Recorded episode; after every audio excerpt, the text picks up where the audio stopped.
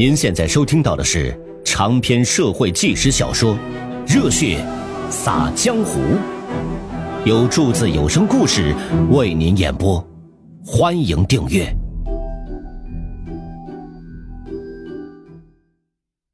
这老李头炸个胆子呀，上前颤声的就问：“说儿媳呀，可是你吗？”洗衣的妇人抬头一看，说：“您是？哎呀！”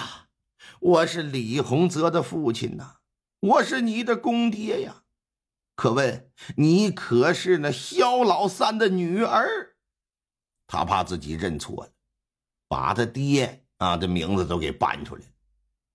这妇人一听他的话，鼻子一酸，两行热泪是夺眶而出，往地上这么一跪，说：“爹呀，我是凤娘啊！啊，你当真没死吗？我没死，我我。”正说着，就见不远处来了一个年轻的男子，说：“爹呀，我现在不方便跟你说太多，你赶紧回嘉鱼县报官，让官府的人呐到这边小渔村找一个叫做刘高兴的人。”说完，拿起地上的盘子，朝着迎来的年轻人就走过去了。俩人呢并肩的就返回。李怀存望着二人离去的背影，是一脑袋雾水，虽然搞不清是什么情况。可是儿媳还活着，这就是天大的好事，证明儿子没杀人。赶紧驾着船回到嘉鱼县上县衙报官。老爷一听是这事儿，马上派出捕头，连番赶到这个监利县小渔村，并在刘高兴的家里见到这个小凤娘。这凤娘一看官府来人了，就说呀：“是刘高兴。”将他胁迫到了此地，衙役连同刘高兴，管你高不高兴的呢？走吧，咱们上县衙好好乐呵乐呵吧。这就都给带回来。县衙之上，这刘高兴还挺不服，说拿我干什么？我一向奉公守法，你怎为什么把我带县衙来？你胡说！要不是你胁迫我，我如何能从嘉峪县跑到监利县？如今见了大老爷，你还不如实交代？大人。你别听他乱讲，她我媳妇儿，我怎么可能胁迫他？谁是你媳妇儿？我是李洪泽的媳妇儿，不许咆哮公堂。萧凤娘，你如实说来，你是如何死而复生，又是如何去到监利县呢？据这妇人交代，说新婚之夜当晚呐，她和丈夫打闹嬉戏，不知什么原因，突然就昏过去了。等再醒过来的时候，发现自己身处一个非常狭小的空间之内，这才意识到肯定是公公丈夫以为自己死了，给装棺材里埋了，只好一个劲儿的拍打棺材板子，大声的呼救。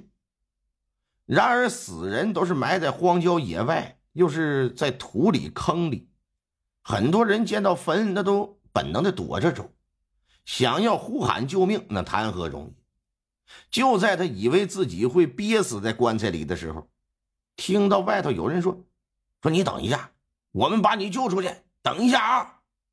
之后就传来刨土的声音。最终啊，他被救出了棺材。救他的人呢，是一老一少。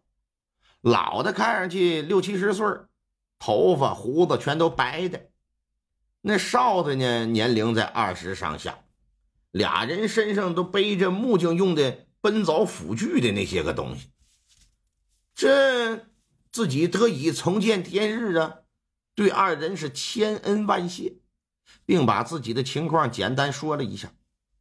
通过聊天啊，这妇人得知老者名叫杨善奇，年轻的这位叫刘高兴，监利县人，俩人都木匠，而且是师徒。前些日子被人请去打家具，如今完工回家。路过坟地，听到呼救，就得给他救出来。杨善奇呢，心善，想好人做到底，哎，想把他送回娘家。可是刘高兴不同意，你看他这家伙姿色过人，虽说已成亲了，但还是处女之身，没办事啊。现如今被当成死人埋了，那就代表这人已经不存在。刚好我还没成亲呢，我又给你救了。这就是上天赐的缘分，就想给他带回家做媳妇儿，觉得这么的还省钱了。那人姑娘当然不干，拔腿就跑。这刘高兴在后头就追，摁倒在地之后，打兜里掏出一段绳子就给捆。老杨头认为说：“你小子，你这么做不妥，就上前阻止。”可刘高兴色迷心窍，不顾师徒关系，三后先次把这自己的师傅推倒在地。当老头第四次又冲上来的时候，刘高兴是怒火冲天，一脚将其踹倒之后，打兜里揣出斧子，对趴在地上正要起身的杨岐山后脑是啪啪啪连砸几下，当场是脑浆迸裂。姑娘哪里见过如此血腥残暴的画面，当场就昏了。再醒过来的时候，可就在刘高兴的家。这刘高兴就威胁他说：“你呀，最好乖乖做我老婆，我保你相安无事。否则，看没看着我师傅那脑袋是怎么开的？嗯，我给你一劈两半。”他认为，反正这姑娘是被夫家认为已死之人。即便我杀了你，也不会有人起疑的。这姑娘本身就柔弱女子，面对穷凶极恶之辈，自然没得选择，只好委身于他。可这心里啊，却想着一直要逃跑。